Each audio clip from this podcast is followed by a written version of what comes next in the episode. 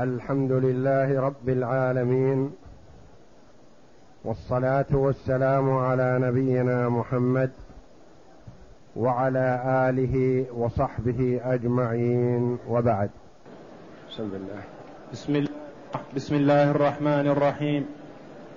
قال المؤلف رحمه الله فصل الشرط الرابع أن يكون المسلم فيه عام الوجود في محله. نعم. مأمون الانقطاع فيه. قول المؤلف رحمه الله تعالى الشرط الرابع. أي هذا الشرط الرابع من شروط السلم. التي هي زائدة على شروط البيع. السلم نوع من البيع وله شروط ستة زائدة على شروط البيع. تقدم لنا منها ثلاثة. وهي الأول أن يكون مما ينضبط بالصفات. فإن كان المسلم فيه لا ينضبط بالصفات فلا يصح السلم فيه. لأنه يوجد النزاع والخلاف. فإذا كان المسلم فيه ينضبط بالصفة صح السلام فيه. مثلا البر معروف الشعير التمر الزبيب. مثلا السكر الصابون الأرز. وغيره من الأشياء التي يمكن ضبطها بالصفات. وهناك أشياء لا تنضبط بالصفات مثل ما مثل المؤلف رحمه الله بالأحجار الكريمة. هذه الأحجار ما تنضبط بالصفات لأنها حسب ما توجد في البحر. فلا تنضبط بالصفة فلا يصح السلم فيها.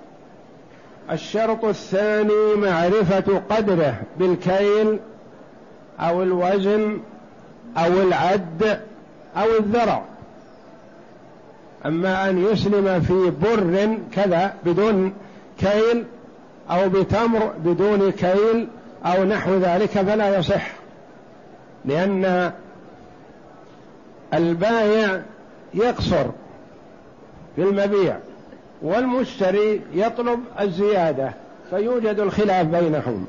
والشريعة الإسلامية هدفها أن يكون الوفاق بين البائع والمشتري بين المتعاملين بين الجارين بين الأخوين بين الأب وأبنائه بين الأقارب فيما بينهم. فهي تسعى جاهدة لرفع الخلاف والنزاع وكل ما يوجب سوء التفاهم بين أفراد المسلمين وحتى في معاملتهم مع غيرهم.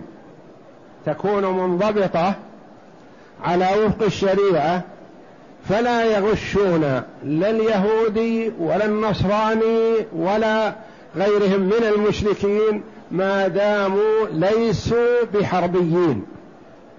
أما الحرب فابذل جهدك على غلبته وعلى أخذ ما بيده وعلى إسفاك سفك دمه. أن الحرب إن لم تسفك دمه سفك دمك. بخلاف من كان له أمان حتى من يهودي ونصراني فلا يجوز التعرض له.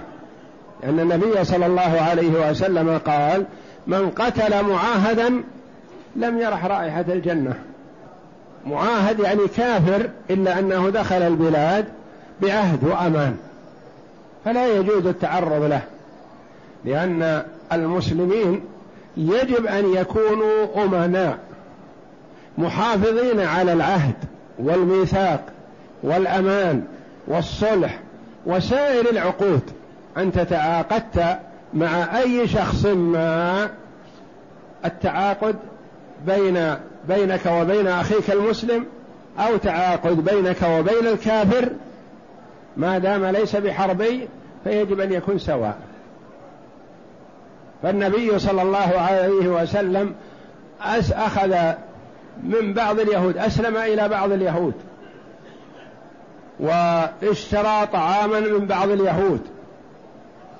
فالتعامل مع غير الحربي جائز ويكون التعامل بالضبط لا مخادعة ولا غش كما هي حال سلفنا الصالح رحمة الله عليهم كانوا بأسفارهم وتجارتهم وليسوا بعلماء دعاة إلى الإسلام دعاة إلى الإسلام بماذا؟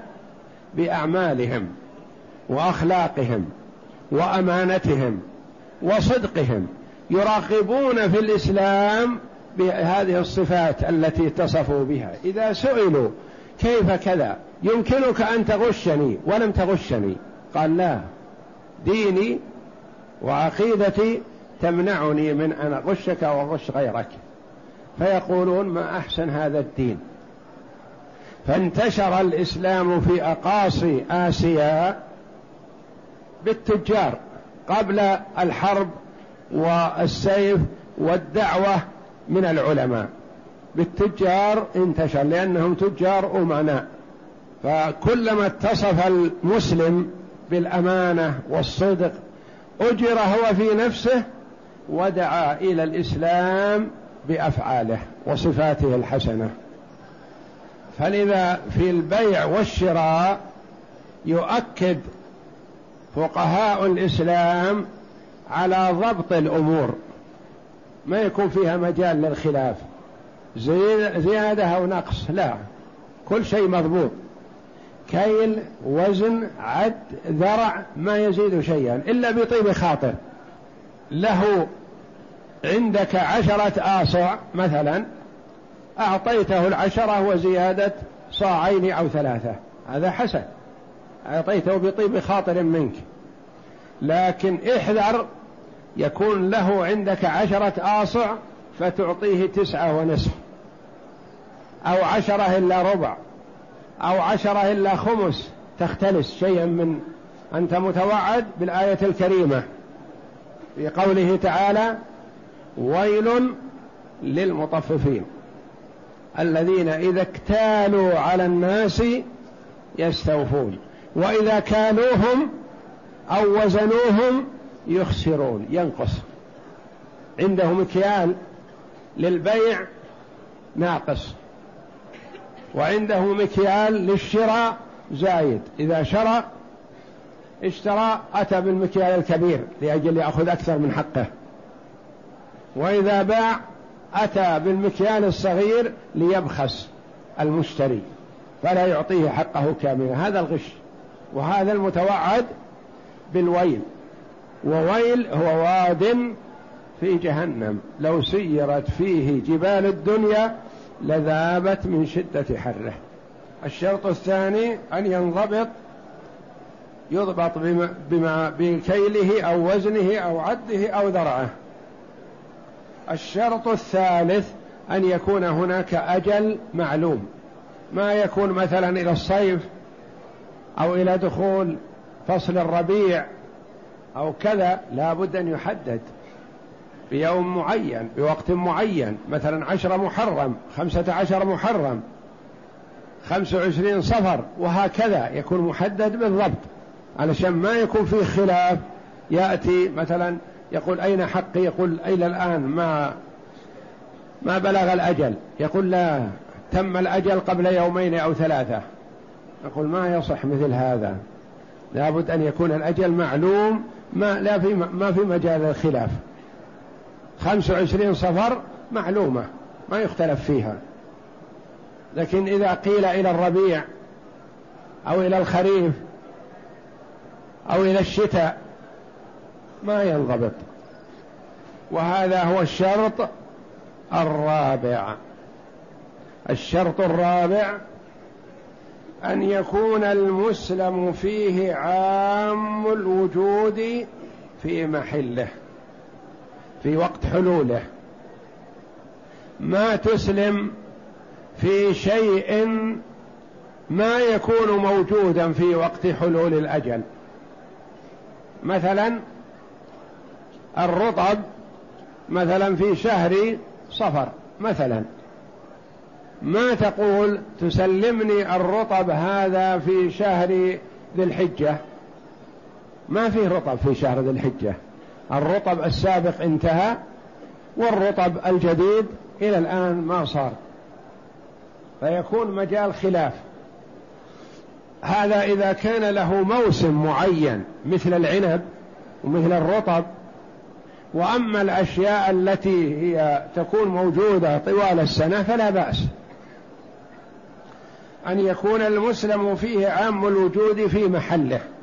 يعني وقت حلوله يكون المسلم فيه موجود علشان يتمكن البايع من تسليم الشيء. ولا يماطل المشتري لأن القدرة على التسليم شرط ولا يتحقق إلا بذلك. مأمون الانقطاع فيه. يعني أنه في الغالب يكون موجود في هذا الوقت. في الغالب يكون موجود هذا الشيء في هذا الوقت. لأن القدرة على التسليم شرط. لا بد إذا باع الإنسان شيء أن يكون قادر على تسليمه في وقته. ولهذا منعنا بيع الطير في الهواء. لأن البائع غير قادر على تسليمه. طير في الهواء كيف يمسكه؟ والسمك في البحر. ما يجوز مثلا أن يأتي هو هو إياه على سيف البحر مثلا ويقول ناظر أبي عليك هذه السمكة بكذا. فما يستطيع. تغار السمكة وتذهب في البحر ولا يستطيعها.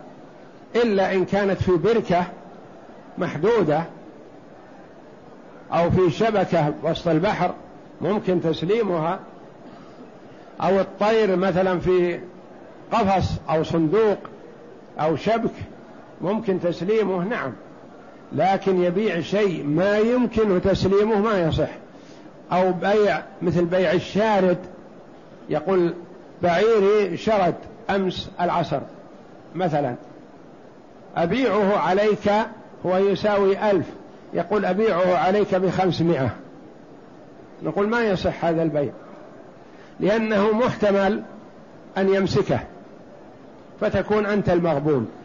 ما يساوي ألف بعته بخمسمائة. ومحتمل ألا يمسكه إطلاقا فتذهب عليه الخمسمائة بدون شيء. هذا في جهالة. فما يصح بيع الشيء الذي لا يقدر على تسليمه؟ مثل لو باع رطب. وقال التسليم في شهر كذا مثلا وشهر كذا ما في رطب. باع عنب مثلا في شهر سلمه في شهر كذا. ومن المعلوم أن شهر كذا ما يوجد فيه العنب.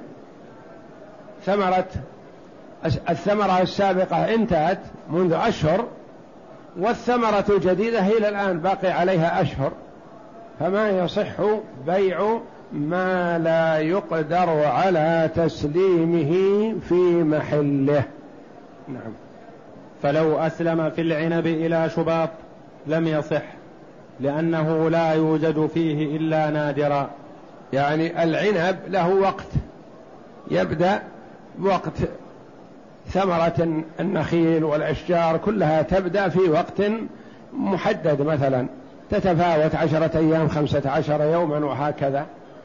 لكن في الشتاء مثلا ما يوجد رطب ولا يوجد عنب مثلا. يقول إلا نادرة يعني يوجد بعض الأشجار النادرة التي تستمر ثمرتها طوال السنة. أو مثل الوقت الحاضر مثلا يحفظ في أشياء مثلجة ونحو ذلك يكون لكنه يختلف عن الطري والجديد. فلهذا النادر والحفظ الصناعي لا اعتبار له. ولا يصح السلم في ثمرة بستان بعينه ولا قرية صغيرة. ولا يصح السلم في ثمرة بستان بعينه. لما؟ لأن هذا البستان قد لا يثمر أو قد تختلف ثمرته عادة ثمرة جيدة. في السنة التي الأخرى يكون رديئة فما ينضبط. ومثل البستان القرية الصغيرة التي فيها خمسة بساتين أو ستة بساتين مثلا ما يصح السلم في ثمرتها لأنها تختلف. لكن في مدينة مثلا مدينة كبيرة فيها عشرات البساتين نعم. يقال تمر مثلا من تمر القصيم من تمر بيشة مثلا معقول لأن هذه بلاد التمر من تمر الأحساء وهكذا مثلا بر من بر كذا يجوز منطقة مثلا واسعة لكن ما يقال بر من مزرعة فلان ابن فلان لا لأنه يختلف. قد لا تثمر مزرعة فلان فيحصل الخلاف. لما روي نعم. لما روي أن زيد بن سعنة أسلف النبي صلى الله عليه وسلم ثمانين دينارا في تمر مكيل مسمى من تمر حائط بني فلان. فقال النبي صلى الله عليه وسلم أما من حائط بني فلان فلا ولكن كيل مسمى إلى أجل مسمى. نعم النبي صلى الله عليه وسلم منع أن يقال من حائط بني فلان. لأن حائط بني فلان قد لا يثمر أو قد تكون ثمرته رديئة أو قد تكون ثمرته جيدة أعلى مما يتوقع مثلا. فيكون فيه غب على البائع يضطر أن يشتري ثمرة حائط بني فلان مثلا بعشرين بينما الثمار الأخرى في السوق بعشرة. ولا يلزم أن يكون البائع عنده الثمار وإنما يقال من تمر كذا مثلا يذهب ويشتري له من تلك المنطقة ويأتيه به. رواه ابن ماجه. ولأنه لا يؤمن تلفه فلا يصح. لا يؤمن تلفه يعني إذا سمي من محل خاص فلا يؤمن ألا يثمر أو يثمر فيصيبه عاهة ونحو ذلك فلا يصح. نعم. كما لو قدره بمكيال معين كما لو قدره بمكيال معين. يقول مثلا أشتري منك مئة مئة بهذا المكيال هذه الإنى معي. يريه مكيال من حديد أو نحاس أو خشب أو حجر يقول مئة من هذا مملوءة مثلا بكذا ريال ويدفع له الريالات لأن السلم لازم أن تدفع القيمة في مجلس العقد. والبضاعة تسلم بعد وقت. فما يصح أن يقول بهذا المكيال؟ أو يقول بمكيال زيت معروف في البلد. أو بوزنة فلان مثلا ما يصح. لأن هذا المكيال قد يضيع. قد يتلف. المكيال الذي عند زيد قد يموت زيد فلا نجده. وإنما يكون مكيال معلوم. بالصاع. صاع المدينة. صاع مكة. وزنة بوزنة المدينة. وزنة مكة. وزنة الأحساء. وهكذا. شيء معلوم. ما يختلف فيه اثنان. نعم. ولا يصح. ولا يصح ولا يصح السلم في عين لذلك. ولا يصح السلم في عين يعني في شيء معين. السلم أصله في الذمة وهو شيء معين. ما يصح أن يقول مثلا أبيع عليك هذه الناقة. بألف ريال. سلمني الريالات الآن. والناقة أسلمك إياه بعد ستة أشهر. هذا سلم في شيء معين في ناقة معينة. ما يصح السلم في هذا؟ لما؟ لأن هذه الناقة المعينة الآن قد تكون تساوي الآن ألف وبعد ستة أشهر ما تساوي خمسمائة. وقد تكون الآن تساوي ألف وبعد ستة أشهر تساوي ألفين. تتغير. وقد تمرض. وقد تموت. فما يصح السلم في معين. مثل كذلك السيارة. يقول أبيع عليك هذه السيارة بعينها بعشرة آلاف ريال تسلمني إياها. وأنا أسلمك السيارة هذه بعد سنة. هذا سلم في معين. ما يصح. لأنه إذا قال سلمك هذه السيارة بعد سنة قد تكون هذه السيارة بعد سنة الآن اشتريت بعشرة آلاف قد تكون بعد سنة ما تساوي إلا ألف. وقد تتلف. وقد تصدم وتذهب. وإنما السلم يكون في الذمة. إيش معنى في الذمة؟ هذه السيارة معروفة. نوع من أنواع السيارة موديلها كذا إلى آخره. هذا ما يصح في هذه السيارة. لكن يقول أبيع عليك سيارة. مثلا ماركتها كذا مرسيدس مثلا. موديل كذا مثلا. لون كذا قوة كذا حجمها كذا إلى آخره. فيضبطها بالصفات. فإذا حان الوقت سلمه نفس الموصوفة ما هي عينها. الموصوفة السيارة الموصوفة بهذه الصفات تنطبق على مئات السيارات فيشتري واحدة ويسلمها إياه. فرق بين المبيع الموصوف والمبيع المعين. المبيع المعين يصح الاستثناء في فترة مثلا يقول أبيعك هذه السيارة كما تقدم لنا مثلا وأسلمك إياه في الرياض. أنا محتاج إلى ركوبها هنا من هنا إلى الرياض. أسلمك إياها مثلا اليوم الجمعة يوم الجمعة القادم أسلمك إياه في الرياض.